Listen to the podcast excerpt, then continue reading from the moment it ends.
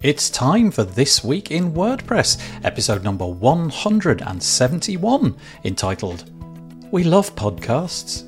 It was recorded on Monday, the 12th of July, 2021.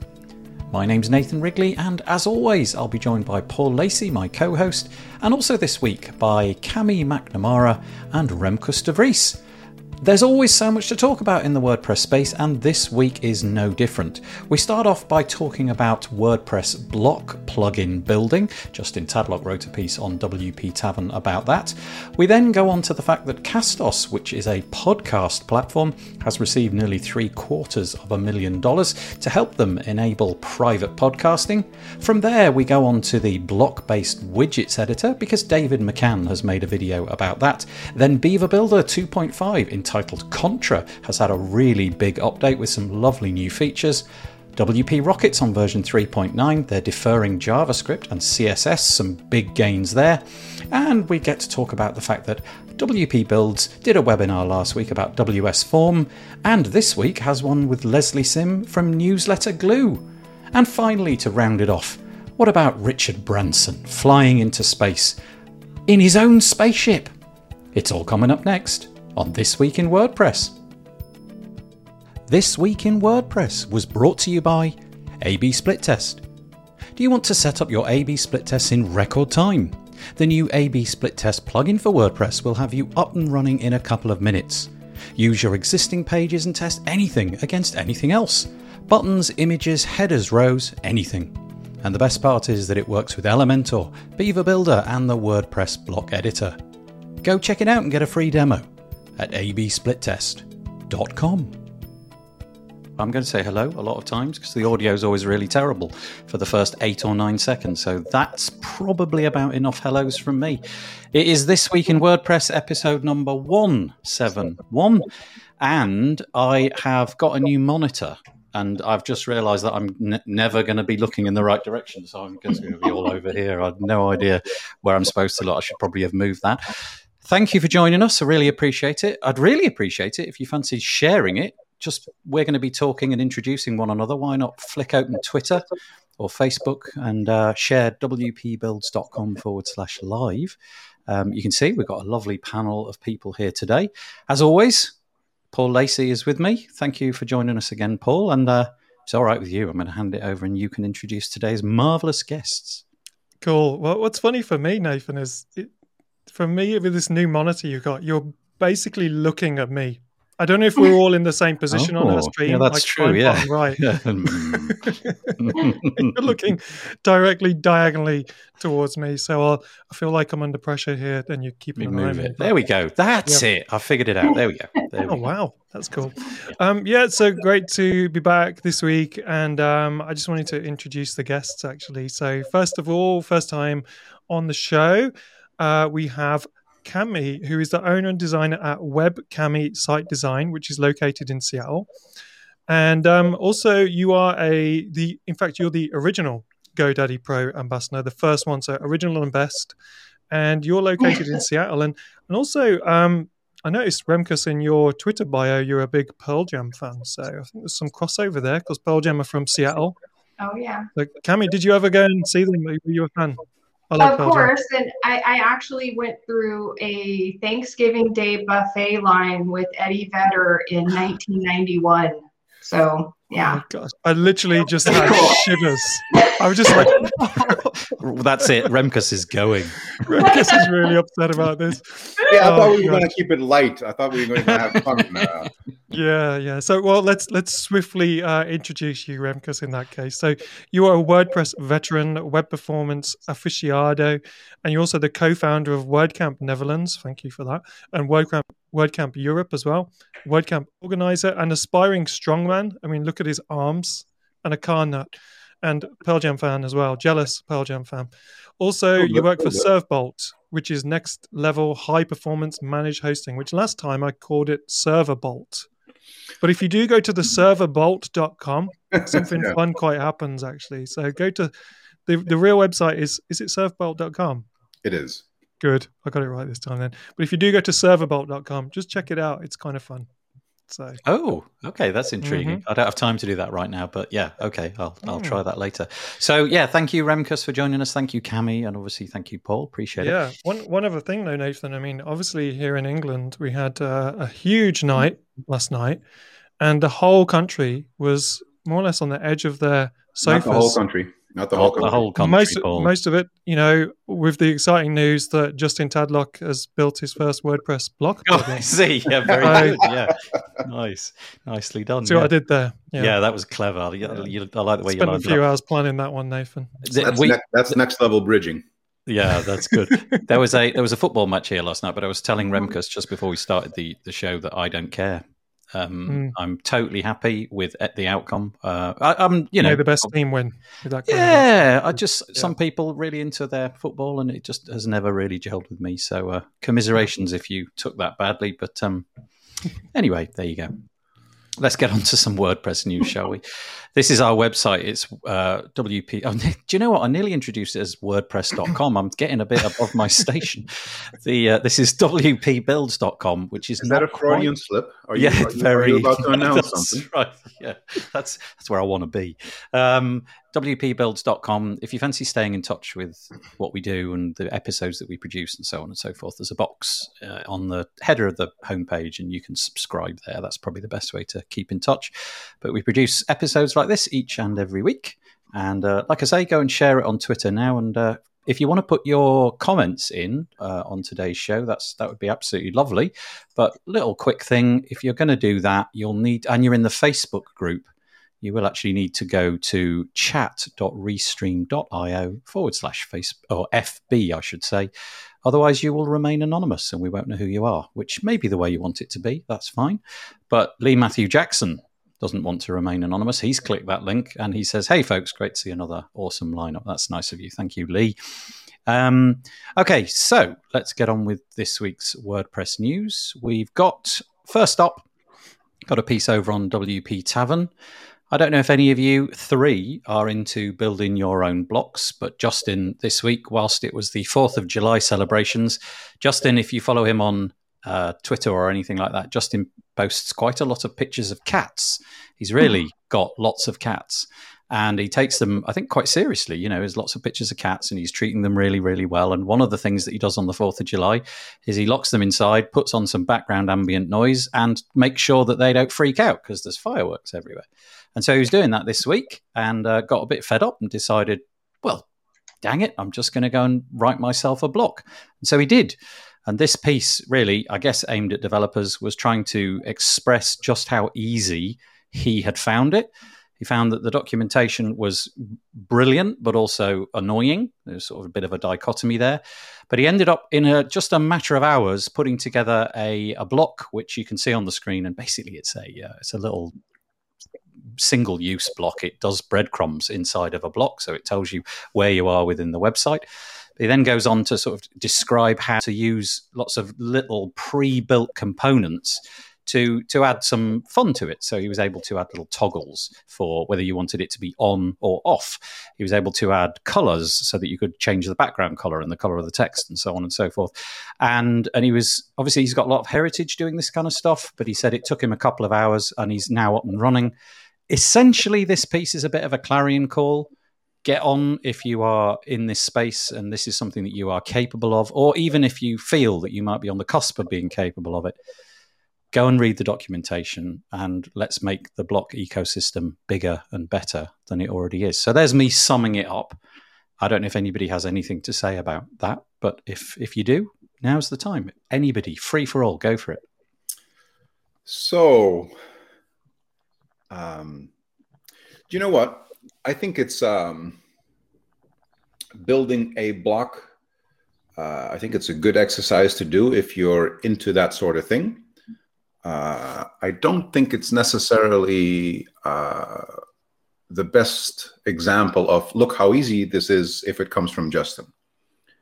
Uh, I also think that the indication that it already took him a couple of hours, hmm, is, it sounds long, uh, especially considering uh, having built blocks myself with ACF, which is not very complex ones, but if you have existing PHP code, it's relatively straightforward to make it do what you want it to do. Certainly didn't cost me hours. Um, mm-hmm. And ACF, uh, for me, still solves it nicer and better. I would say really solid documentation. Um, so I, I don't know what the message is here, if I'm if I'm honest. Yeah, I think it, it was. I don't know what the. I don't know if there's just like a general sense that people are not doing this as quickly as one might have hoped. I think maybe there was an expectation by now that we would be almost flooded with a whole variety of blocks. And it, it almost seems like, from my perspective, the block creators have gone into building block packs. So they've gone for the approach of we're going to build a whole ton of blocks and sell them as a as an individual uh, one-off price, and you get 58 different blocks. That seems to be a really popular way of doing it. So I yeah. don't know. Yeah, not quite sure. Anything, Cami, Paul? Um, well, I I'm in the Beaver Builder community and I'm using that to build websites. So while I I hear two hours to build it, I think that's a long time too. I'm somebody who's building websites for directly to customers. And if I had to spend two hours developing one little thing like that, it would really not be advantageous for me, correct? So I, I, I see the people building a whole and selling a whole packet. So I have choices when I'm I'm doing that, but um, it doesn't make me want to sit down and try myself at this point. So. Hmm. Uh, the thing the thing I would have to say about it is um, just in response. I think that uh, first of all, I would also use ACF uh, to build blocks because I've got no JavaScript skills whatsoever. Literally, I'm just like cut, paste, and hope for the best sort of thing. and um, and if I ever have a problem with something in JavaScript, I usually head to something like Fiverr and hope that someone can help me there. But it's very rare that I need help with that. So I've got no aspirations that I'll ever create a block in the correct, proper way that you're supposed to do it.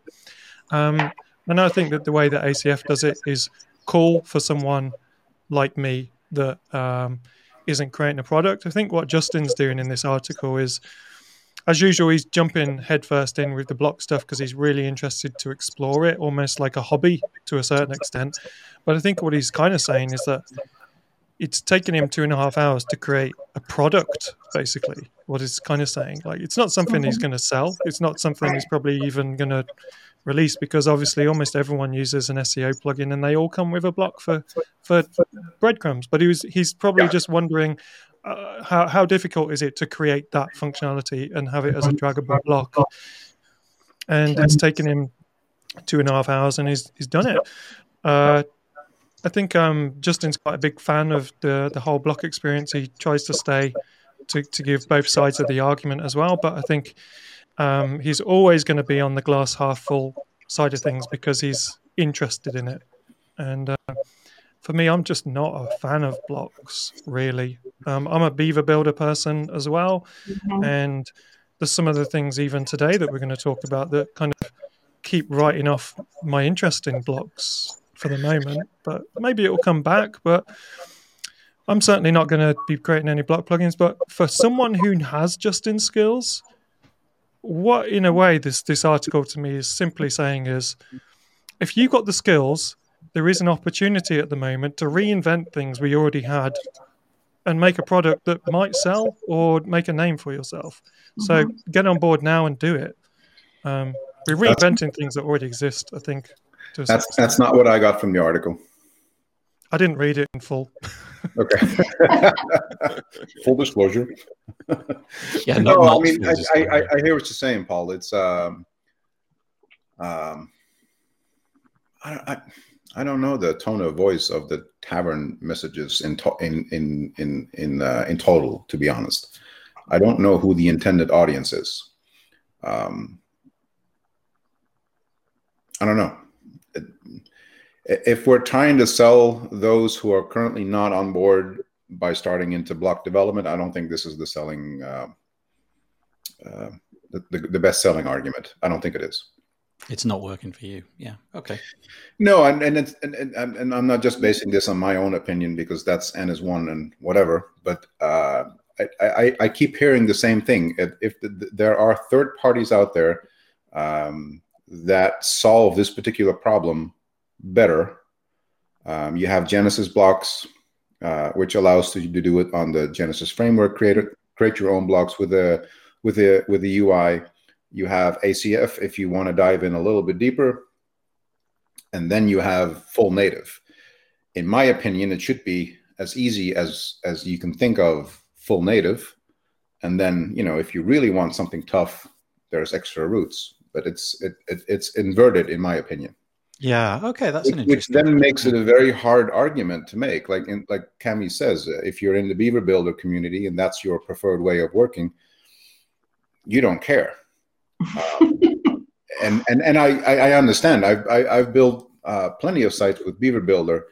Uh, I happen to have switched from Beaver Builder to using native Gutenberg blocks because I like that way of working. If I can minimize my overhead, I will, and that will have my that's a higher priority than having convenience. But the whole we build something and then let's just see how people start using it. Uh, come on, it's been two and a half years. Yeah, that's a really good point. It has been a long time, hasn't it? And we're just beginning to push these these things out. Yeah, that's a that's an interesting point. Mm. I'm on um, board with what Remkus just said. Totally, to be honest. Um, in terms of like uh, we we've built this thing, and then there's this kind of narrative that has caught on throughout the world of WordPress that you yeah. have to get on board with this because it is the future. And what I haven't seen is any evidence that it is the future because we can't, we don't know what the future is, and we are reinventing things that have already existed. And I so yeah in an ideal world, I would like to think that Gutenberg blocks is the base, and Beaver Builder would then be an extending that, or Elementor would mm-hmm. then be extending that in a, you know, radical way if you need to have it in a radical way. But um, I, I, I like the whole prioritization of things that were built inside of the Gutenberg project. Uh, we're two and a half years in.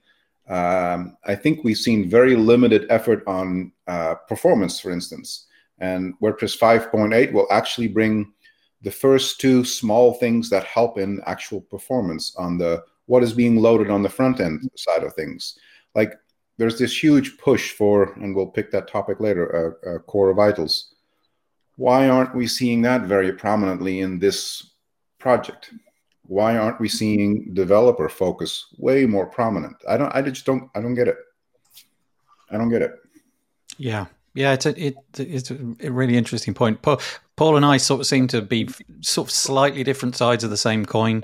I'm kind of bullish on Gutenberg just because I really don't appear to need any reason to be bullish hmm. about it.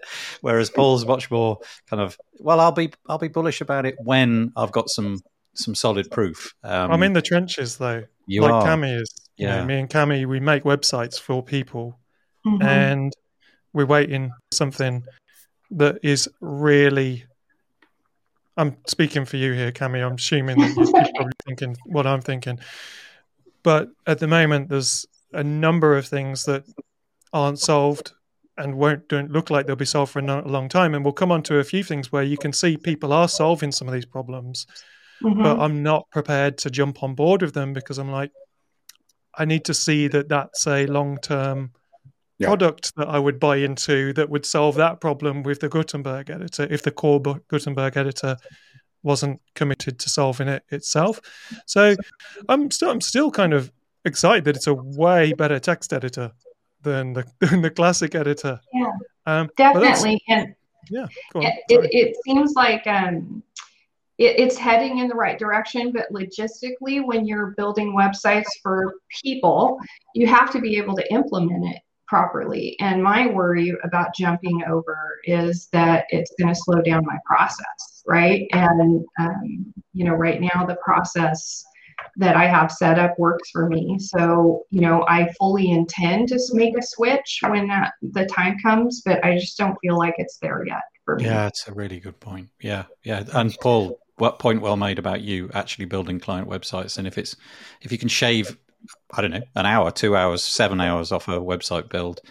It yeah. just makes no sense not to shave that time off with the tools that you've got so far. Yeah, it's all very well uh, having a bit of time. Actually, it is quite interesting because Justin does make that point right at the top. He, he full disclosure, he says something along the lines of, "I've got lots of time now because I'm I'm working as yeah. a as a journalist for WP Tavern. So not only am I, um, I've got some time to play with these, but also in a sense, this is what I do. Um, maybe hmm. maybe the likes of you, Paul, and you, Cami, you just simply don't have. But nice, Remkus dropping in the ACF option and the Genesis option. Is it still called that? Mm-hmm. It still called Genesis blocks? That's now totally free, right? You, there's no no yeah. pay paywall on that at all. I think. Correct. Yeah. Mm-hmm. Okay. Okay. Um, Remkus, just one quick thing. I think we're getting everybody's audio going round your system and coming out a little bit. I can see on mm. my audio that when we're speaking, we're, it's kind of coming back, looping back through yours. I don't know if it's possible to. You can probably just turn us down a little bit uh, at your end. That'll. Yeah, that might just do. That it's, it's not a big deal, yeah. but it, it, if you can, better now. Uh, it's I more think... when we're talking and I'm talking and I, I don't see anything. Yeah, let's let's yeah, let's just say it's better now. I think it um, is better. It was yeah, like a great. kind of wobbly noise constantly in the background. Yeah. It wasn't major, but I think it's gone now. So that's yeah, Okay, thank you uh, for that, Remkus. Right, the next one then. Let's talk about something slightly different this is something that is maybe I'm the only one of, amongst the four of us that's going to care about this, but this is something that I really am keen to talk about. This is Castos. If you if you ever listen to a the WP Builds podcast, we push all of our podcast content through Castos. It's a let's say it's a SaaS platform that allows you to create podcast audio tracks, but they also have a WordPress plugin. And put simply, you don't need to have a third party solution. You can do everything to do with your podcast inside your WordPress install. So, we were talking a minute ago about saving time. This simply saves time. If you didn't have a WordPress website, well, that might be a different kettle of fish, but obviously I do. And they've received three quarters of a million dollars from Automattic. Now, it says on the site here, Yoast but I think Remkus in a minute will will tell us it's not Yoast. It might be a different.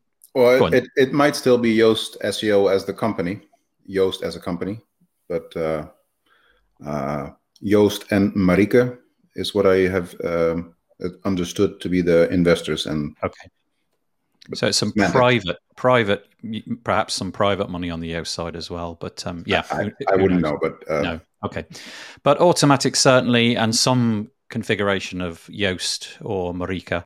And and the, the intention here is to is to help them expand their private podcasting offering.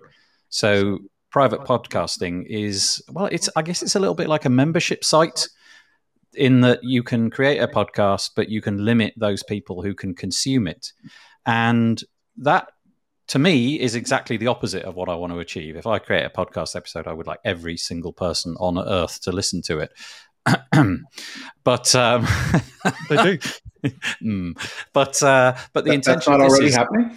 Well, you know, there's seven Remkus, Remkus yep. said he would only come if that was if that was yeah. okay. Um, but the the I, I, hadn't really thought that podcast private podcasting would really have much of an audience or a purpose. But then reading through this, it kind of became clear to me that maybe it does, and it, it's not something that I would ever have assumed would happen. But the idea being that maybe if you're in part of a big organization and rather having the daily briefing, somebody just records a podcast uploads it onto the post. It goes into your um, your CRM based inside a WordPress or something, and it's like almost like the daily briefing done for you. Anyway, this is quite a lot of money, and I'm really intrigued as to why Automattic are putting that money here. It strikes me that if you watch the news and you you keep your ear to the ground in the technology space, you're probably aware that podcasting a, during the pandemic, lots of people became podcasters because they were literally looking for outlets. So that that went through the roof. People actually making content, but the audience didn't increase. But apparently now it is. Now that people are getting back into their cars and doing their commutes again, that's when people traditionally listen to podcasts. Not entirely, but often.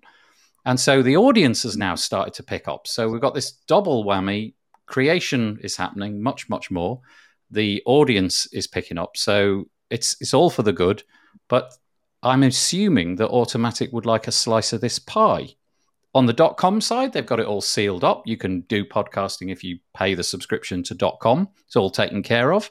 But in the .org side, I don't know what the, the finger in the pie will be for automattic, but now they're they've obviously got some sort of skin in the game um, with podcasting, which I just think is really interesting. Again, the floor is open. Anybody interrupt? i can start. Um, so first of all, I really like Castos as a product. I think it's really good. I was using it just the other week and went through the whole onboarding process and everything. Um, how easy it was to set up and get listed in the different directories and all that kind of thing. Great, great, really good. Um, also, super cool that uh, you know you can, if you're just a podcaster and you just want a simple solution, you can actually go to WordPress.com, like you said, Nathan, and have almost mm. everything taken care of.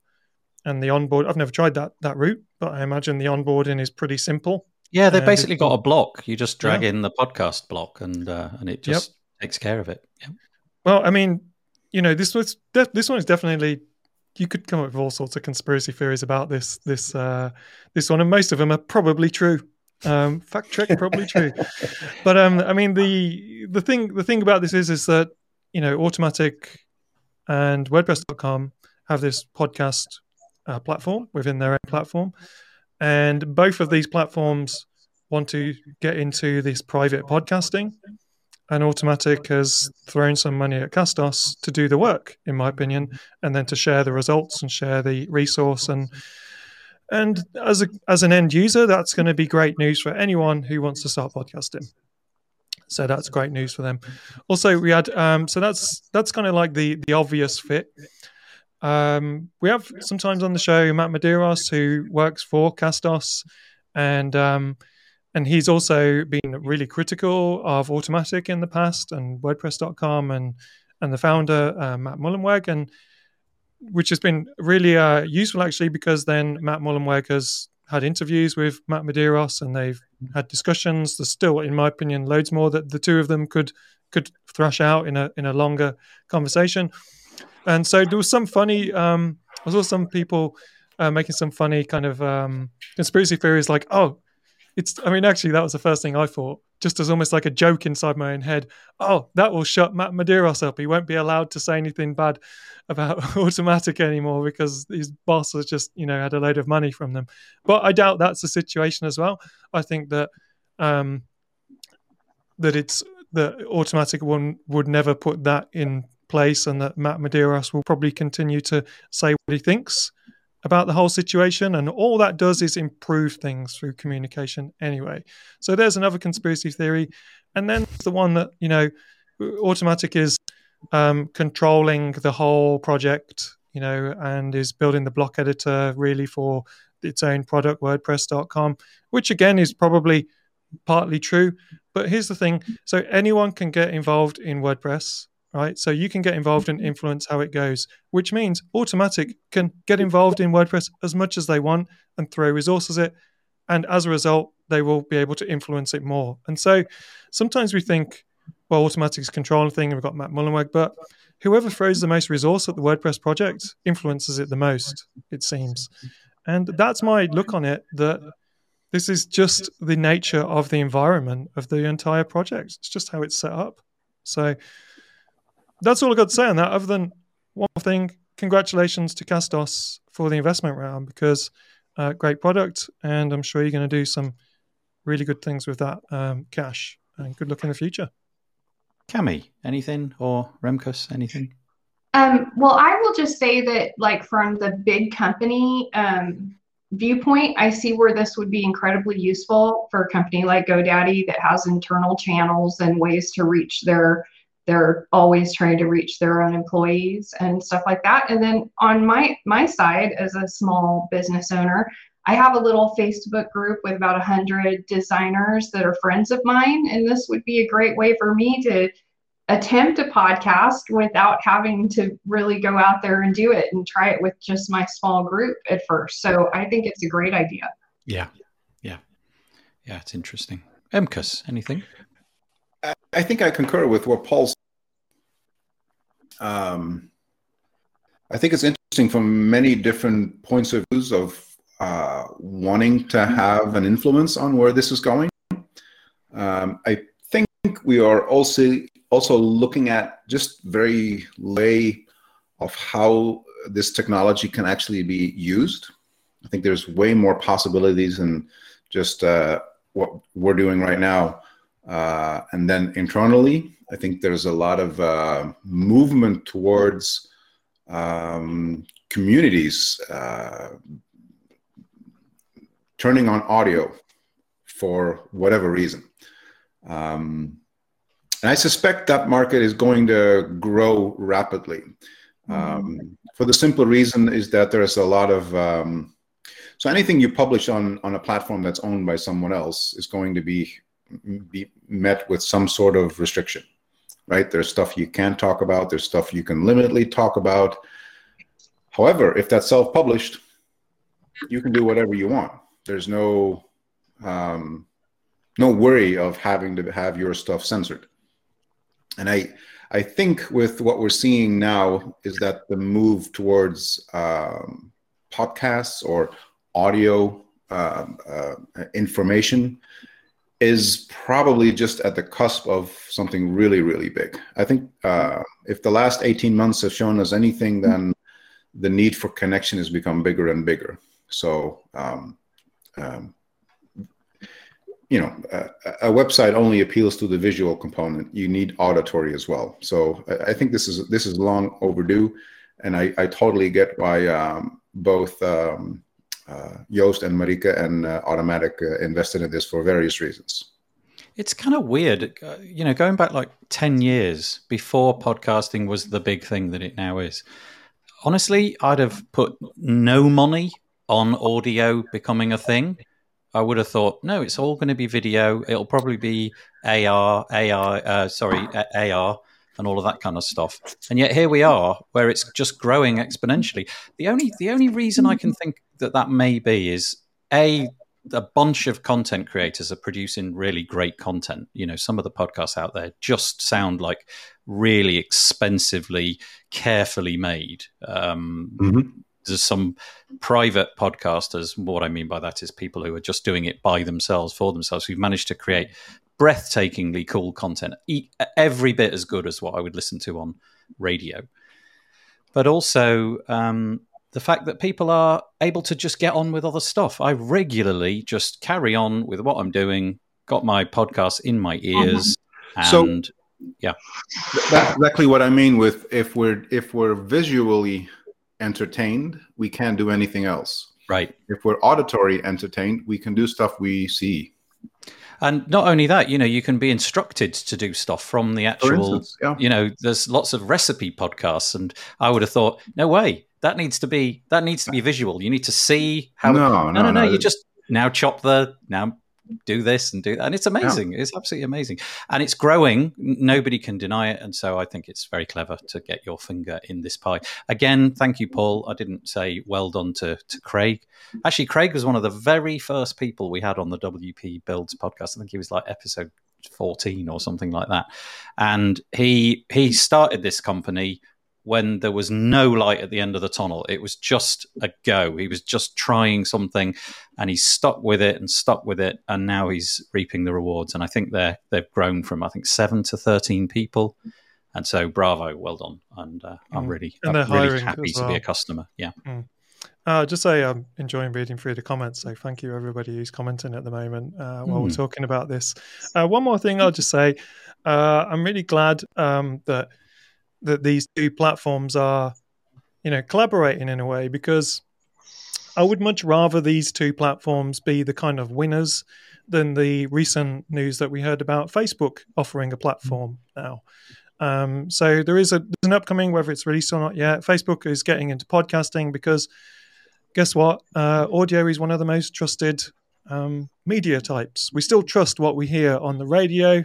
We still trust what we tend to hear on podcasts we don't really trust what we read in the newspapers or on the internet or on the TV these days. So audio is one of the last ones that we trust.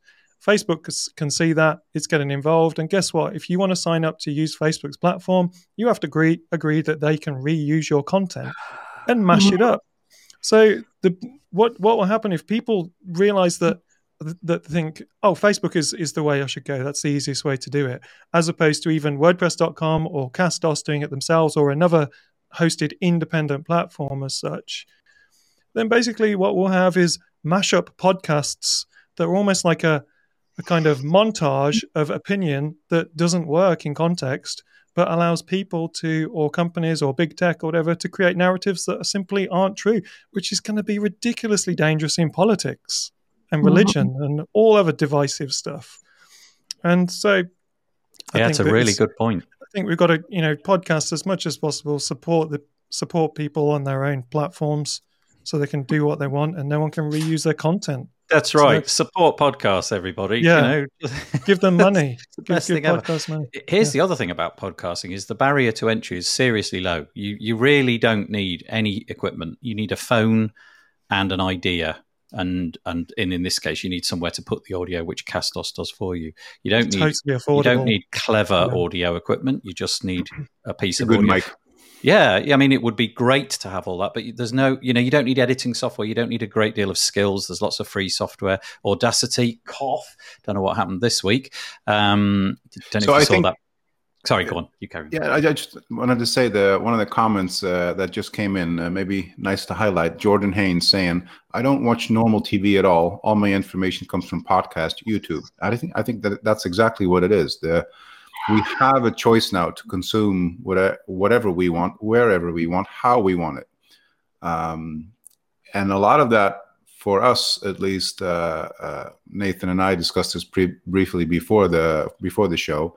Uh, I don't watch TV. I don't care for TV. Nor ha- I haven't had proper TV in uh, almost 20 years now. Uh, but I do consume a lot of information in just very different ways than TV. And I think maybe um, I think maybe the the the rest is catching up to this idea, as in I don't really want to watch this. I don't really want to. I don't care for this radio show. I don't care for this TV show. Let me just choose what I like to hear. And podcast is a wonderful example for that. Like, there's a lot of comments in here saying um, driving and learning. Yeah, that's what I'm doing. Yeah. Um, yeah. It, and the nice thing as well is you don't need a connection if you've got a podcast player, basically, yeah. and you set it up right, which is the default in most cases, and you subscribe. I think they're start beginning to call it follow more than subscribe. But if you subscribe or follow a particular podcast, then it will just download the latest episode as it comes in wherever there's a signal. So you know you could be in the middle of absolutely nowhere and you've got content ready to go. And there's a couple that Paul and I listen to, which have got nothing to do with WordPress, and we we we actually message each other quite frequently to say, "Have you seen the latest episode is out?" Um, and we neither of us have even listened to it, but there's actual genuine excitement because hmm. the latest episode is out. But I just love getting on with other stuff at the same time. Uh, walking, mm-hmm. I basically don't walk anywhere by myself now. You know, if I'm going to the shop, even if it's like a three minute round trip, I'll still put a podcast on because during that three minutes, I could find some little chestnut of what I want. Yeah, thank you for all the comments. Uh, Jordan's reflecting that. He sort of said, you know, as Remkus said, he doesn't watch TV. I'm the same as Remkus. We don't have an aerial, so we can't get regular telly. We've got the telly, but it's connected to like the BBC iPlayer and the internet and things. Um, and then, oh, hi, Phil. Um, there we go. That's nice, Phil Levine. The important thing is knowing the source. Yeah, that's a good point. Um, I suspect we'll there'll be a, a, plethora of really bad content, but the great thing is you can just unsubscribe and you never hear from them again, yep. which is lovely.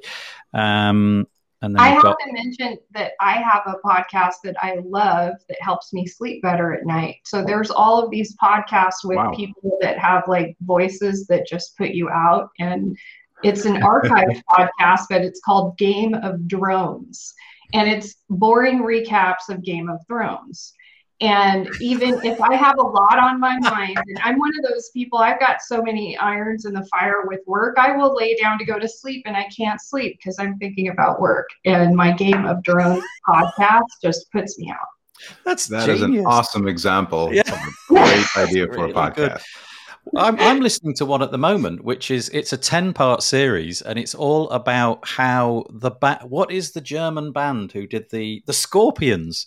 Oh, okay. The, remember the Scorpions who did yeah. Wind of Change? How yeah. it's it's entirely possible that that song was paid for and written by the CIA to to encourage the downfall of the uh, the former Soviet Union. It's Uh, fascinating. You know, it's would- really wouldn't interesting. surprise me one bit. ten hours of content. it's We, not for we could do one boring WordPress news. Yeah, no, we've done There that. was this is episode update. 171 of the boring. There's no change. Um, that's very kind of the Facebook user who is anonymous. If you click on the link in the group post at the top, there's a Facebook link to Restream. Um, and if you click on that, we'll know who you are, but you like, might like to remain anonymous. Um, and Cameron, thank you for joining us again. I listened to Welcome to Night Vale to help me sleep. My um, one of the most popular formats is apparently kind of like real crime, uh, Mhm. just stories about people solving crimes. It's like the detective story, but over on the audio side, and there are hundreds of those. I th- I'm not sure it's called real crime. I'm sure there's a there's an actual word for it, but it's something like that. Criminal. Criminal is a really Okay. popular Say it again, Cami. Criminal. Okay. Yeah. Yep. So I'm following an interesting one called uh, I think it's called I don't even know what it's called. It's called I think it's called Dissect, Hmm. and he dissects music. Like Oh, I I, I got hooked. Uh, uh, um, I think by uh, Kanye West's um, whatever the long title of his album was. I, f- I keep forgetting it, but it's um, the whole how that album came to be, and it's it's so diverse and so brilliant in what he does, and he dissected every single bit of it, like from loop to idea to concept, like everything was explained. I'm like, yeah. wow, you can talk for 30 minutes for about three minutes of a song. Yeah, yeah, yeah. wow. Have you, Remkus, totally going off piste, have you ever come across the YouTube channel by a guy called Rick Beato? I have not. I'll send you a link uh, when we finish if we remember. He does the exact same thing, but with uh, YouTube. It's Rick Beato, B E A T O, and he he spends hours dissecting songs, and he's utterly brilliant. Um, and I enjoy that kind of stuff. Wow. Okay, so we've gone down a total rabbit hole of podcasting. Um, does anybody have anything else to add to that, or shall we move on? I'm kind of enjoying this conversation. it's right up my street. Okay, let us move on to something a bit different. Um, I just wanted to, Paul, I don't know, because of the time, I don't know if you wanted to go into this piece in depth, but um, I did want to just mention somebody who's in our Facebook group and often contributes um, really great content about all sorts of things, often page builders. Uh, it's a piece by David McCann. Uh, he's shot a YouTube video called The Block Based Widgets Editor. And with regret, I didn't actually have time to watch it, but because I like him so much, I just wanted to give him a bit of a plug. Paul, was there anything you did you get a chance to see it, or should we just put I've the not link watched in the it show notes? uh, Okay. again because it's you know blocks and it's just not my thing. But um, David uh, McCann's Facebook group. Uh, I'm not in too many Facebook groups anymore, but David McCann has one called Dynamic WordPress. Is that with a C or a K? On It's with a C. It's not like the old product. Uh, Yeah. Yeah, uh, Dynamic WordPress, and it's it's my favorite Facebook group. I Nice. you know, it's it's one of the only ones I actually comment in because it's just feels so relevant to me. All the stuff that's being talked about in there. So Oh, that's yeah, lovely. well done, David McCann, for what is probably, even though none of us watched it, a really good video because we know all his previous ones are really good. That So- was it. Was on the strength of that that it was a Mm. bit like we were saying about podcasts later you, earlier. Sorry, you um you know once you've seen a few pieces of content by a particular person, you get to trust that they're going to put out something good. It's 17 minutes long. It's called the Block Based Widgets Editor, and uh, David McCann is the author. So if that's your bag, go and uh, go and go and give him a thumbs up. All right, this one is very much in Cami's and Mhm. Paul's wheelhouse, I think. Beaver Builder has got a new update. I'm going to say nothing more. I'm just going to let Paul wander into this one. Yeah, this is version 2.5, and um, most of the people who know about this release are pretty excited about it. There is a bunch of things that people have wanted for a long, long time, and those are some major improvements to existing modules. So, what a couple of those just to highlight the pricing table. So, there are there are add-on packs that in, have pricing table modules, and they have pricing table modules because people found that the the core one for a long time just didn't do everything they needed it to do. And even those add-ons had things that it didn't always do. Things like be able to switch between monthly and yearly on a pricing table is something that people were using hacks to do with kind of using tabs and then two pricing tables in each of those. But they've completely rewrote the pricing table and it works really, really well. Uh, one of the big updates as well on an on an existing module, again, is the menu module. So that was because I work with Beaver Builder, as in they uh, pay me uh, to to work with them. And one of the things that I was doing recently was some work on the next version of Beaver Themer, and that was to build four header templates and four footer templates. And what I found in doing it is that if you couldn't use any code, which was one we wanted to do, we wanted to make sure people could create headers and footers with not having to use any code, that the existing menu module had um, problems with it that you just couldn't you couldn't do it basically. You couldn't have a um, mobile responsive header and footer without using some code. So they'd already got some plans and then me building out those um, menus everything came out in the wash as to what was missing uh, for the for that module to basically be as perfect as it can in the beaver builder way which is the beaver builder way tends to be get the person to the point where they can then customize in their own way rather than having absolutely everything in the user interface. But probably one of the, the nicest updates on of this particular plugin uh, update is the what's it called the um, let me just check what it's. I know what you mean. It. It's the this out, thing here, isn't it? At the yeah, top, the, the, outline panel. The outline panel. So this is something that we um, the block editor has to a certain extent as a visual tool, and I think that Elementor has something like this, and Oxygen has something like this.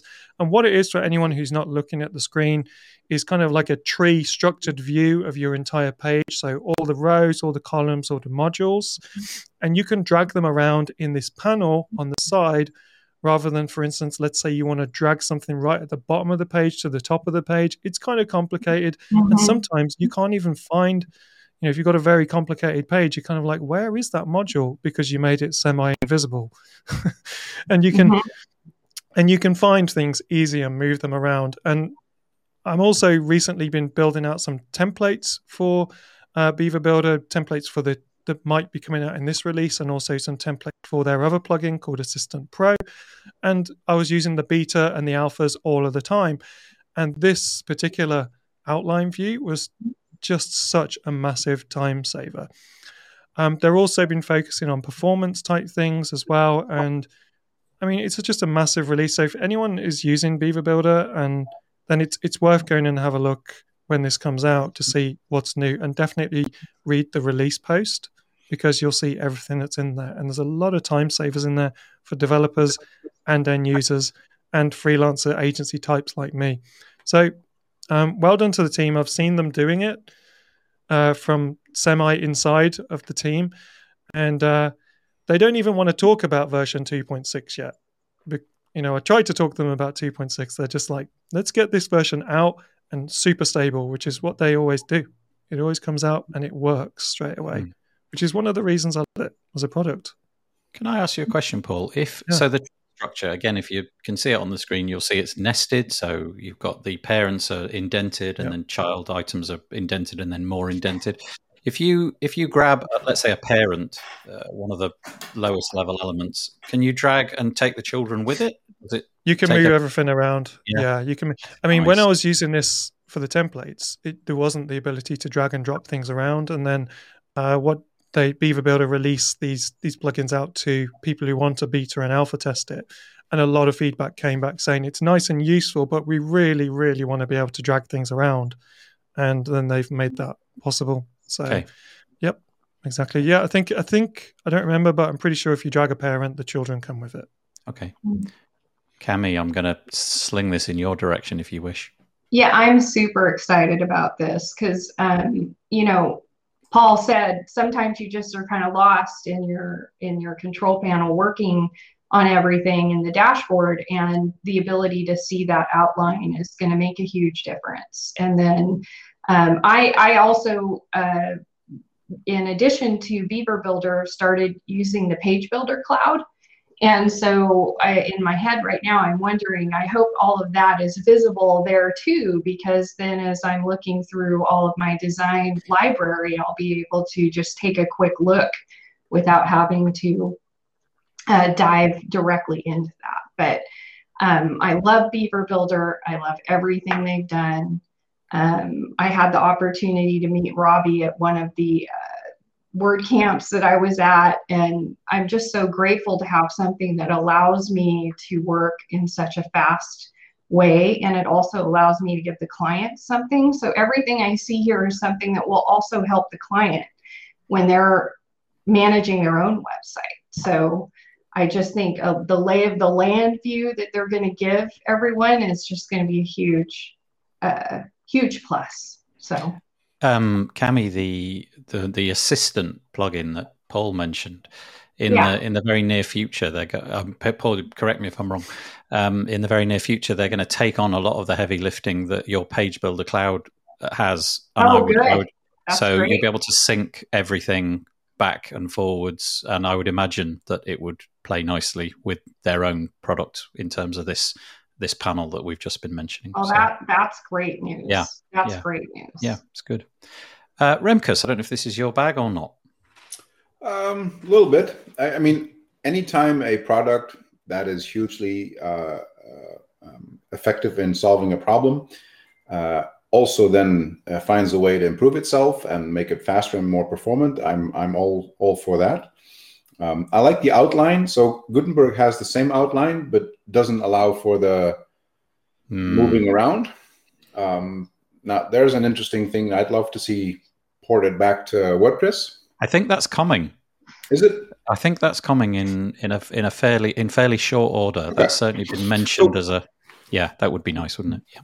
Um, we recently um, published an article which had close to 10,000 words on um, how to speed up WooCommerce.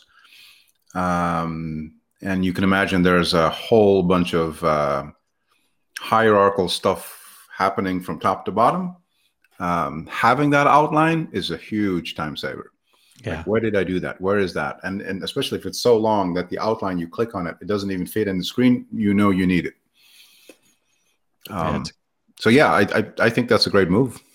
Mm. Yeah, it's a, it's kind of looking at what the the commercial rivals are doing and and using that. I echo Paul's thoughts. They're a very thoughtful bunch of guys, aren't they? And they uh, they only produce yeah. stuff which works when it first comes out, which is which is nice.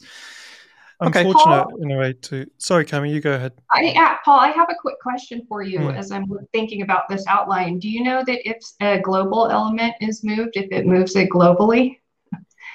Hmm. Uh, I don't know actually. I don't know because I don't really use the global elements, but that we should talk about that after and uh, figure out specifically what that that would look like. And do you mean if it. like you've got nested child elements inside of a global element and well, you move I, I, the yeah, child? I'm like a global row. themer as well. So, you know, you've saved a template for a page and you've got mm-hmm. your outline and you move something, is it going to affect everything globally if that element has been saved as a global element module? Don't know. Don't know. Probably. Probably okay. because they tend to the level of detail. I mean, having worked with, I mean, you know, talking with Justin and Brent and Danny and Jamie, um, and Billy. Uh, those are the people I tend to speak to the most. And their approach is just, you know, you can suggest what you think is a cool idea, and they will just apply full on critical thinking to what you just said and exp- and explore all the different they're, they're never in a rush to say we need to do that because our competitors done that or something like that and i think that that's why there's so many people who choose beaver builder and then stick with them and I'm not mm-hmm. just saying that because I'm technically on pay, you know, I'm not on official payroll as such, but I've, I was a fan for a long time before. And I, one of the really cool things that they've got coming out for the next version of Themer, which is, I think it's in the alpha um, of their current Themer alpha, is so at the moment, let's say you've got something like Beaver Builder and you have a blog post situation. Mm-hmm. So, two options you can give the, the client the classic editor or you can give them the block editor. So the block editor inside Themer or the block edit or the, the classic editor inside Themer. And a lot of the time you're like, well, I've already taught them how to use Beaver Builder, how to do rows, and I've saved rows for them and that kind of thing. But what you can do with the new version of Themer for anyone who uses this is you can use Beaver Builder inside a single post Themer single post template. Does that make sense? Oh, it's, it's like what's it? Inception. Oh, good. Yeah, divception is what Nathan was just saying because yeah, um, the Oh, Inception. It's like Beaver Builder inside of Beaver Builder. and yeah, it is. Yeah, again, Beaver Builder inside Beaver Builder. So, so from your client solution point of view, if you're if you're able to make performant websites that pass all the tests, and we'll talk about that in a minute as well, um, then yeah, you're going to have more divs. And I think the phrase that the guy who founded Oxygen invented was divception, actually, uh, when he was kind of taking the mickey out of other page builders. You're going to have a few divs, but the end user doesn't care. And as long as the website is still performant and not causing a Mhm. detrimental effect to them, then basically you can say, hey, this is how you use your landing pages. And guess what? I don't need to show you how to do crazy hacks in the classic editor. And you can ignore the block editor and you can use these saved rows that I've created for you to create your blog posts. And obviously you can be locked in to doing that. But everything everything I'm seeing in the Gutenberg world is locking you into one set of blocks or another. So it's no different to anything that's already going on there. I think you're always locked in if you're not using the classic editor for content in one way or another. Mhm. So nice updates come in for end users and they're totally listening to their market but still doing their thing, which is let's consider every option we make. Yeah. Make this lon- make give this longevity. It needs it can't it can't it can't lose its longevity. I've thought of a segue for the next piece, which is that at the Page Builder Summit, which which happened a few months ago, um, the one of the talks was Paul. Paul was talking about Core Web Vitals, and he was relating that to p- pushing out pages in Beaver Builder, and you managed to get fabulous scores, which is obviously what everybody wants with Beaver Builder. And you had a few little tips and tricks for how to do that. It was really great.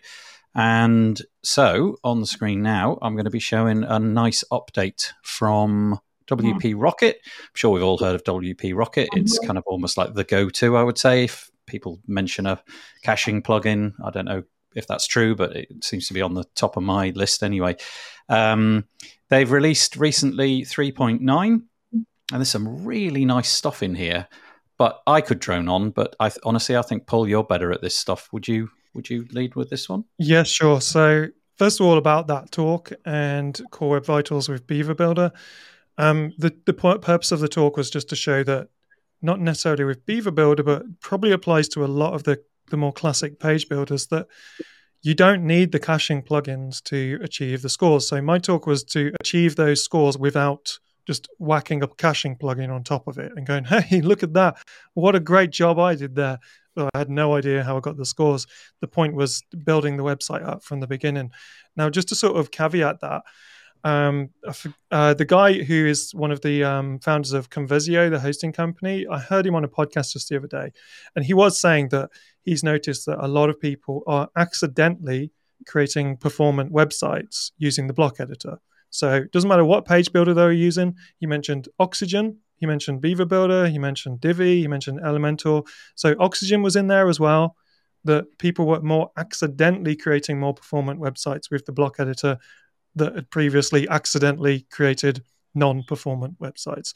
So there's definitely a thing that basically, if you don't know what you're doing, um, then choose your tools correctly. But if you are an agency or a freelancer and you're a professional, then something like Beaver Builder is possible to achieve those scores by just designing websites properly and doing things in the right way. Now, to to kind of put an even bigger polish on that, you've got tools like WP Rocket, and they've just released 3.9, which is is actually my pick of the week for later. So probably don't need to say that anymore. Um, but it's an amazing release. They've complete and and here's the thing about WP Rocket. They they were recently bought out uh, by a huge hosting company in I think Germany, somewhere in Europe anyway. I think they're called OVH. And OVH is, is a giant. It's French, I believe. Yeah, is it but, French, um, is yeah, it? Yeah. I, I think so. heard a rumor and from multiple people that this was actually one of the biggest acquisitions that has happened this year. So there's ones th- that didn't even get hardly any coverage. So everyone in terms of cash, cash. transferring yeah. hands, right? Okay. So you know, you had the Kadence one, you had um, Liquid Web buying all sorts of different brands, um, and this one was actually a lot bigger than people probably imagined. Now that's just hearsay and rumor, but if it is uh, true, then they're clearly doing things that with that money that make a lot of sense to end users. So this particular 3.9 update is taking on Core Web Vitals in a very good way. So you've got other plugins that I've seen out there that basically try and trick what's going on at the end uh, to the Core Web Vitals testing tools. They just trick them, and it's wrong and it will get your website banned probably at some point or delisted or deranked in Google. Now, WP Rocket have been very diligent in this article, at least they're saying they are, to say that they're approaching this in a way that isn't just trying to get you better scores. It is actually also trying to improve the user experience for your end users as well. So it's true Web Vital, uh, Core Web Vitals improvements. And to get to the point of what they've done, there's a number of things they've done, but there's two major ones. One of them is the way that they are um, creating a feature where you can defer the JavaScript on the page until the user starts interacting. Now, this isn't a brand new feature. They've already had this in there before, but it wasn't the most stable of things. Nobody's got this right yet in a plugin. They've completely rewrote it, and this is version 2.0 of how they delay JavaScript ex- execution. And they show some examples on this site of using this on an Elementor website, which is generally Elementor gets all the bad press for being the one that creates the worst scores at the moment, or some of the older mm-hmm. ones do as well, but definitely Elementor get hammered in the communities uh, for that compared to some of the other solutions out there for your scores. They use it as a, they use an Elementor built site as an example that's got animations on it and all sorts of stuff going on, and they show what the scores were before and what the scores were after, just from this one um, aspect of the tool just from this deferring the JavaScript. I've tried it on my site that was reaching around 92 and 100, uh, 92 mobile and 100 in the Beaver Builder site with no caching plugin. I installed this and obviously put the caching on, and I got 99 and 100, and it was pretty impressive. My compliance thing broke, but it turned out that that was already broke. My compliance uh, cookie cookie thing, so it's nothing to do with WP Rocket. Um, so it's pretty impressive. They've also got another major feature, again, tackling the core web vitals and again being a human improvement tool, which is where they are reducing, thanks, re- removing or reducing unused CSS on your page. And this is a beta function. And what it does is it analyzes your page just like the Light Lighthouse tool does, and is able to say, hey, there's a bunch of CSS on this page that isn't being used. So let's just remove it and output a there's only the CSS that is used on the page. Again, I've hmm. tried it. It is working really, really well. And it gives you a much better score in terms of Lighthouse cracking down on you for having wastefulness in your site where you're using too much CSS that you're not even using on that particular page. So for anyone, you know, this to me is flattening the curve as such in this whole argument between, hey, I'm using this tool and I get these scores. So to me, it's now like, hey, I use this school, this, this tool. It's a diligent choice, and I'm using these techniques. The reason I use this this tool is for my end users. And guess what? We're all scoring the same now for if we're professionals. So it's just an amazing update. If anyone is using WP Rocket, just just check it out. It's uh, just see what it does. Thank you, Paul. That was great. Sorry, I'm very long, keen. Long, no, no, no. It was great. It was really good. Um, I'm really keen to get Remkus in on this because. Mm. Uh, so we're on the plugin side of things over here. You know, take this wherever you go. But mm-hmm. Remkus is the company that he works for, Servebolt. They've got a different way of doing this, and I'm keen to get your whether it's this plugin or what you guys do. Feel free to just promote. That's fine. Uh, we'd like to know. Yeah. Okay, so. Um so the end goal is to have the user experience be the best one you can possibly deliver, right? That's the goal. Uh, what WP Rocket does, um, and Paul, you when you say you turn caching on, what you're actually doing is you're turning optimizations on.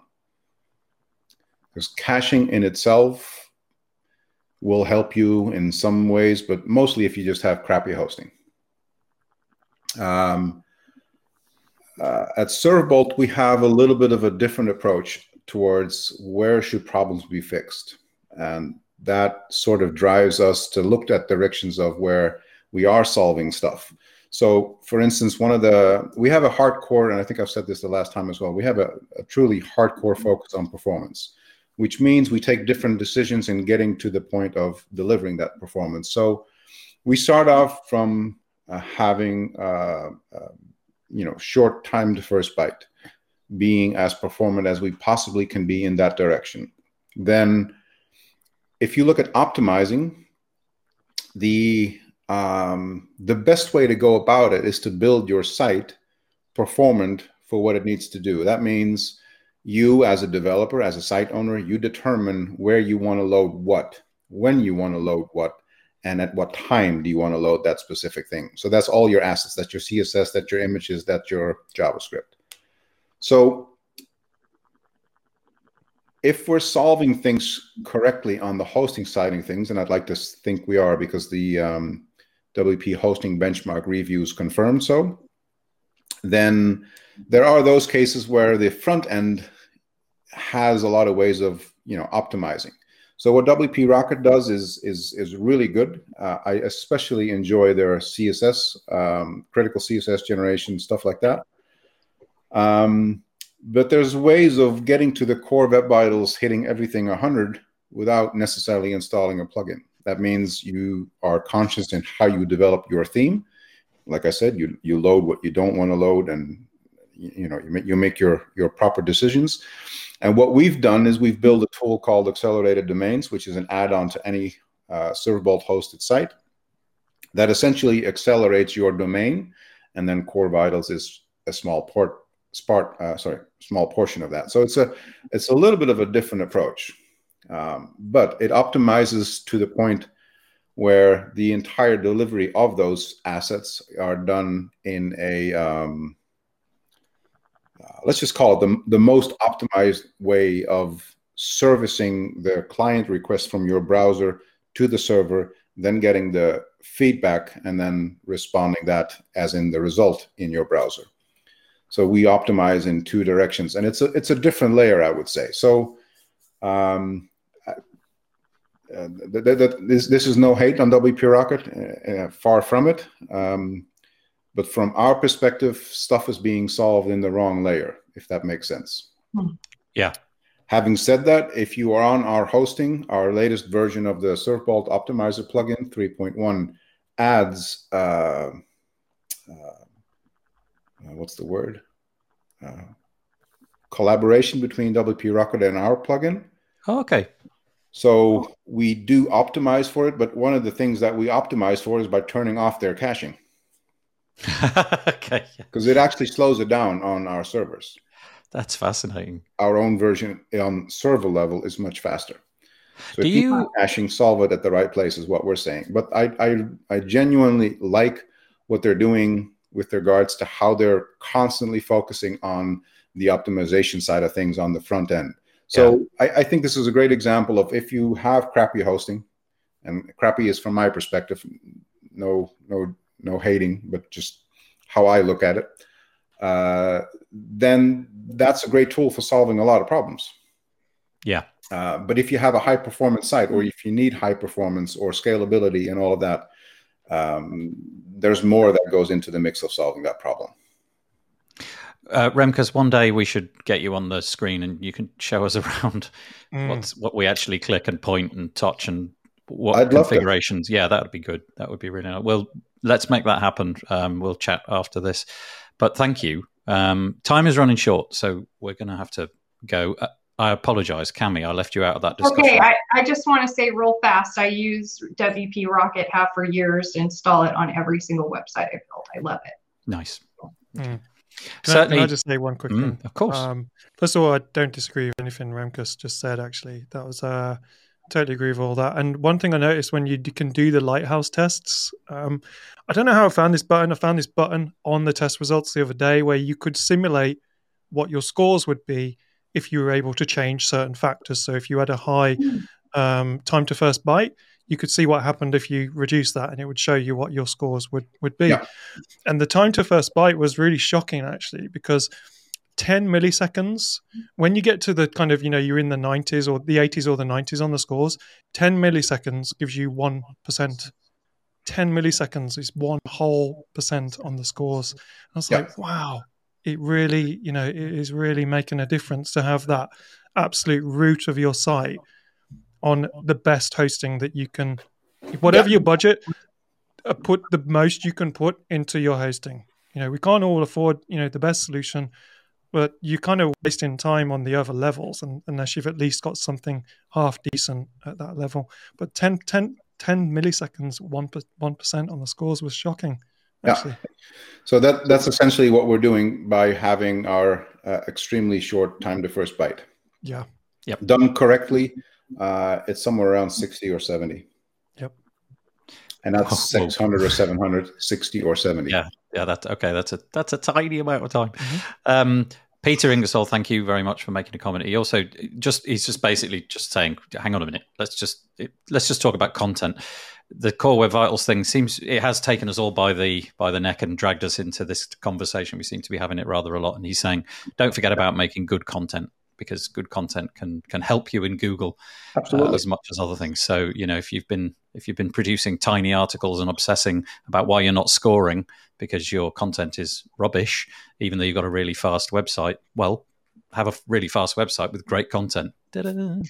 Um, there we go. Thank you. Content And- is still king, but yeah, there's a there's a new focus in town, which I think um, um, just needs a lot more before it becomes a mature thing. Yeah. It's still not part of everybody's thoughts as they're building sites, and Yep. we have a long way to go there. Yep, yep, yep, yep.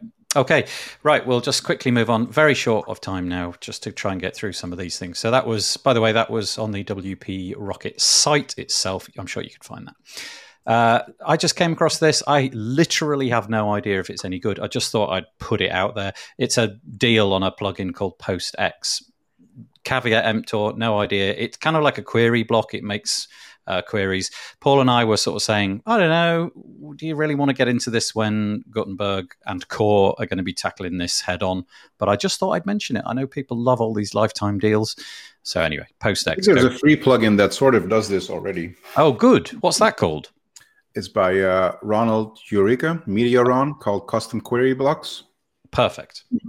Maybe get that one instead. Custom query because you know, it's, a, it's no lifetime deal. It's on it's on the repo, right? It is, yeah. Okay, custom query blocks.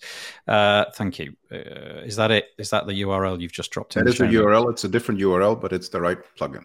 Oh, okay, doke. Let me just grab it. to and to put it- briefly summarize what this plugin does it kind of creates you grids and masonry type layouts and carousels of posts but its kind of killer feature is the ability to create archive pages in most of the themes which is a tricky Which thing for a lot of well.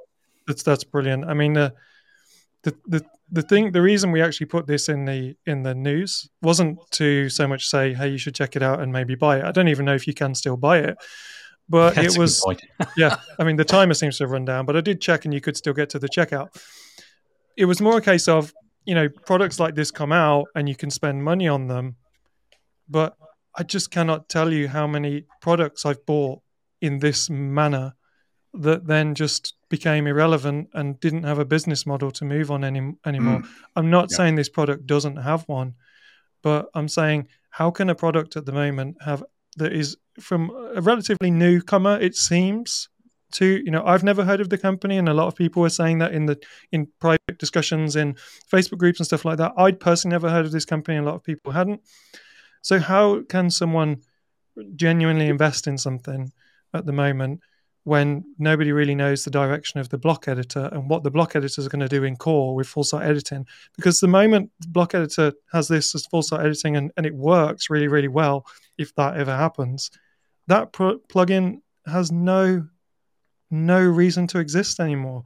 So if you've built it onto 25, 35 client sites, and then that company naturally has to move on, and there's no plugin updates getting done, and the Gutenberg block editor is constantly changing around it, then you've got egg on your face and you've got to re-engineer what you've done. Again, not saying it's just that plugin. It's just that's just my main narrative on why I stay away from, oh, look, here's a new blocks thing. I'm going to dive in and start mm. putting it on client sites. I just don't want to do that to my client sites at the moment. I I'm, want to stick I'm loving what, what Remkus. I've just yeah. been I'm, I'm, looking on another screen about what this custom query blocks does, and I'm loving it. But yeah, Chris Hughes, you can refund it, mate. You yeah, yeah Chris Hughes will have bought it, um, and completely not relevant to anything. I love that image. I, I don't know, know why. I really like that image. Makes just a bunch nice. of colourful squares. It's really very satisfying it. to look at. Yeah, it's just great. I don't know why that is. Um, okay, there we go. So uh, we recommended something, we completely withdrew it. Here's a free one. This looks nice. Let's go with that. uh, okay, right. Couple of very quick um, bits of self promotion. I hope you don't mind. The first one is to say that I did a uh, did a podcast episode with um, with the guy Mark Westgard from WS Form, this week. And if you have no idea what WS Form and why you might like to use it as your form plugin, I actually got him on the screen. So this is a bit like what I was just saying to Remkus. It would be nice to get you on the screen. I did a uh, webinar with him and we had a few people along for the ride. It was nice to have you. Uh, and he demoed it. I just think this is such an incredible plugin for forms. You don't have to listen to me. Go and check it out. Go and watch the episode or go and read some reviews and what have you. I just really like the look of it. And in that vein, we have another one coming up this week with Lesley Sim, who was actually in the chat a minute ago. Mm-hmm. I don't know if she's still here. here gossip, she said. She said what? She's here for the gossip. She's here for the gossip. Well, here's some gossip, Lesley. We're doing a uh, another of these webinars tomorrow at uh, roughly this time, 2 p.m. Is it 2 p.m.? Yes, 2 p.m. UK time. And the plugin enables you to write content, blog posts, and newsletters at the same time. It's all done with Gutenberg blocks, and you can hide things in the newsletter that you can show in the content. You can put them both in the content or just in the. Anyway, it's absolutely fantastic. It's so good that Remkus uses it. Yes. yeah. There's yeah. So we I, ought to have a badge. Remkus uses it.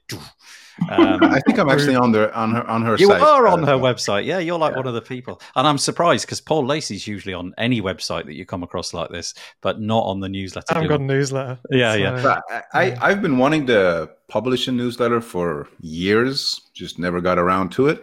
Uh, but I I also find it uh, I'm way more in the WordPress dashboard than I'm in other systems, so for some reason it never happened. And then I saw Lesley uh, tweet this, I don't know, uh, half a year ago, maybe longer. Time is blurry. Um, but uh, I quickly realized it allowed me to use WordPress as I knew it and still use MailChimp as the delivery system and mm-hmm. have them take care of subscribers and, and things of that nature. Um, and I, I was in love. I, I loved it. Uh, and especially um, uh, the openness of listening to feedback and processing that into either solutions or even new features, I think she's just brilliant in how she does this. Um, so um, yeah, I, I, highly recommend it. I believe it supports ConvertKit. It now. will. It will in about three weeks. So Chris, oh, okay, yeah. on refund the refund because I've just I'm just reading. She sent me a message on Messenger. I don't know the name of this one. I know it. I've seen it, but I just can't pronounce it. Is it called Klaviyo? Is that how you pronounce it? Mm-hmm. Klaviyo is coming, um, and ConvertKit is coming. And she sent me that message uh, about two and a bit weeks ago, and she said four to six weeks. So let's say it's about four weeks from now. So, but, but the the whole thing is really well thought out. It yeah. works brilliantly. Yeah, and I've I I've cannot, I, I honestly cannot recommend this high enough. I think for 2021, this is my favorite plugin. Yeah, I'm totally in agreement. At the minute I saw it, it was it was the fact that you could have a block which could be in both one or the other was totally what I wanted because yeah. I don't want to put I'm going to embed this as a video in the blog post but what's the point in putting that in a newsletter it doesn't belong there so you put it inside a container and say exactly. don't show this in the newsletter and exactly. then it just doesn't and then you could have a button which goes in the newsletter which doesn't belong on the website because it's pointless it's brilliant it's really really good there are six I th- that's not six, is it? That's five, Nathan. Six, um, six little blocks which enable you to do all manner of clever things and super strong recommendation. Anyway, yeah. If you're not convinced, come to the demo tomorrow she's going to show you how it can be used and, And- build And things. follow her on Twitter because she shares everything. Yeah, she's great. Mm. It's all built in the open. Anyway, crikey, it's like this is like the newsletter glue promo moment, moment isn't it? The- but it's great. Really good. Really, really good. Uh, Nathan, I don't use newsletter glue, but one thing that has finally just clicked in my mind of because I've I've still because I don't have a newsletter, I've been like, I still don't get what all the what all the buzz is about. But the fact that you write your blog post and your newsletter at the same time, It's one just- thing. yeah, like a mental encouragement to to not have an extra barrier to kind of like, oh, do you know what? I'll do the newsletter tomorrow, and then you don't do it. You just do it at the same time that you're Yep. writing the content on your website. And now I get it. I get it now. They've got And- this killer. oh, sorry, no, I apologize. You carry Oh, on. I was just going to just say about WS Forms. Um, I've not watched your video, Nathan, but what I have seen is how people have reacted to it. And um, They don't yeah, like it's it, just- do they? It's me. No, they do. Oh, They do. They do. Um, obviously, it's like, can I watch a video about yet another WordPress form plugin? But from what I understand, people who have watched this, and you've said it too, this isn't just another WordPress form plugin. This I don't even know what the things are, but from what I've seen in people discussing it, it's kind of taken it to a next level. It's got a I just- console. I just wish they'd sort their branding out because it, I was just turned off from the branding immediately. So, if you know, please get the branding sorted out, and you'll probably have a lot Cosign. more eyes on the product. I It's it's got like an actual console so that you can see what's what any errors are. It's got like an actual calculator. So instead of like trying to do it all with ridiculous, you know, if you're trying to work out, okay, if you buy this product and then you buy this add-on thing, you just do it with a calculator. You press buttons on a calculator. It's brilliant. It's so good. Um, anyway, yes, come and watch this tomorrow. You'll enjoy it, I'm sure. And if you don't, well, you know, I don't say I didn't warn you. And what's the last thing? Remkus put something in the show notes that he wanted to share with us this week. I don't know if Remkus covered any of what we're about to see moments ago, where he was talking about Servebolt, but uh, he's got a piece here called "The Servebolt Stance." Oh no, no, this no. So this is all Well, about kinda did, sustainability and green hosting. Go. I kind of did actually. So this is uh, this is um, this is our CEO um, explaining that the the whole quest that we're having in wanting to deliver um, uh, fast and and uh, performant websites uh, doesn't end with just offering exactly that. Um, it's a it's a it's an open letter explaining why the performance side of things is not the only thing on our mind, but indeed, how are we doing this in the most sustainable and green way? So, um, the so what I did kind of cover was when I said time to first byte. That's a great indicator of how long the computer has had to process your website into a something in the browser, right? Mhm. So the shorter your time to first byte is, the less energy it consumes. Simple as that. Nice. So that's how we're building what we're doing. So one of those things has is in um, sustainability is also in energy, uh, not wasting energy in producing something that um could be done smarter. Uh, with our partner Trefouder, which you just showed, is the the CO2 compensation that we're doing for everything um, um, that we can't offset in the normal way with renewable energy. But it's something I'd like to see more happening people understanding that um, green hosting is not just saying, "Hey, we have renewable energy." It, it's also about how does how do you spend that energy? How efficient are you with that? Um, and I thought that it, I, am of the humble opinion that this deserves more attention. Yeah, you know what? I think the environment, that that it, it just seems like more important than ever. Mhm. I, I don't know exactly where. Oh, Cami, let me think. I don't don't know if you're situated on the the west coast, but some of the stories that I've been hearing about, you know, uh, southwest Canada and the north the Oh, northwest of the United States, and you just sort of think, boy, if now's not the moment where we sort of rein things in. He said doing a live podcast through multiple Yeah. networks. Uh, yeah, cough. Um, but When, when it is 118 degrees in BC, you know that things are changing Yeah. dramatically. yeah, You know, yeah, I appreciate that people like Servebolt are making the effort to make the connection, tie up the what I wouldn't have I wouldn't have made the connection between time to first byte and the the impact that you might have on the environment. So I've put it on the screen. It's servebolt.com forward slash articles forward slash each of these words is separated by a hyphen. Servebolt on sustainable and green hosting. I'll put it in the show notes so that you can see it. But um, yeah, thank you for sharing that, Remkus. That's great. I don't know if um, don't know if anybody else had something in the show notes that they wanted to share. I do. I just want to, speaking of the environment, um, it's great when people take care of the environment. One of the most important things for us all, though, I think, is to go into space as often as possible, um, and you know, literally burn thousands of gallons of uh, fuel uh, in order to go up and check out how round the Earth is. Um, Richard Branson did it this week, he, um, and I believe that Jeff Bezos is doing it next week. There was a petition on I don't know what the website was, but one of these websites where you can go and petition. And the, within about a day, 70,000 people had signed it. That was about two weeks ago, asking Jeff Bezos to not come back, which I just thought was quite interesting. Um, this piece of content will be hosted on Amazon S3, so don't expect it to be around for long. Um, but anyway, I just thought it was fascinating. We have now got to the point where people with deep enough pockets can burn through money so that they can go and check out space. What a what an incredible thing that is! I don't you know, d- get rid of the environmental comment for the minute. Just take that in.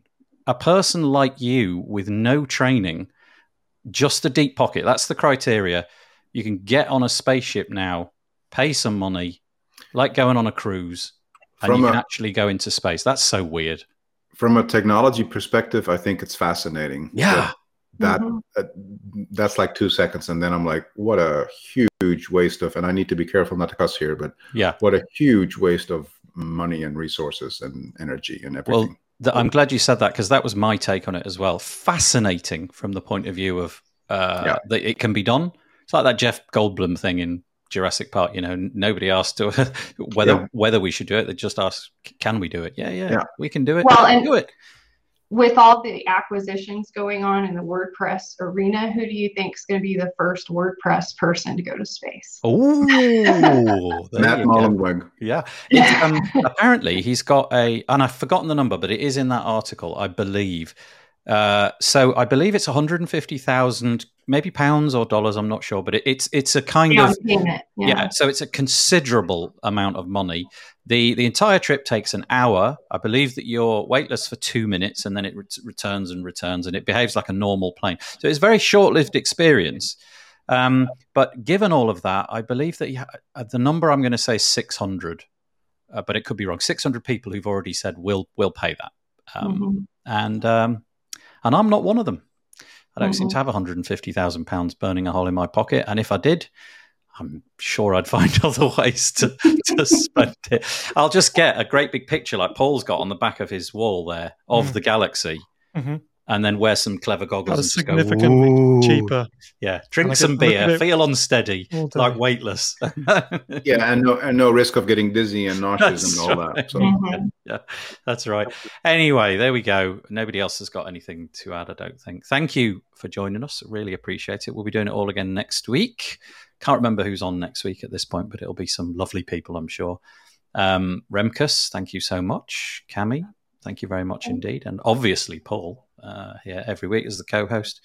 Really appreciate it, Paul. The platform survived till the end.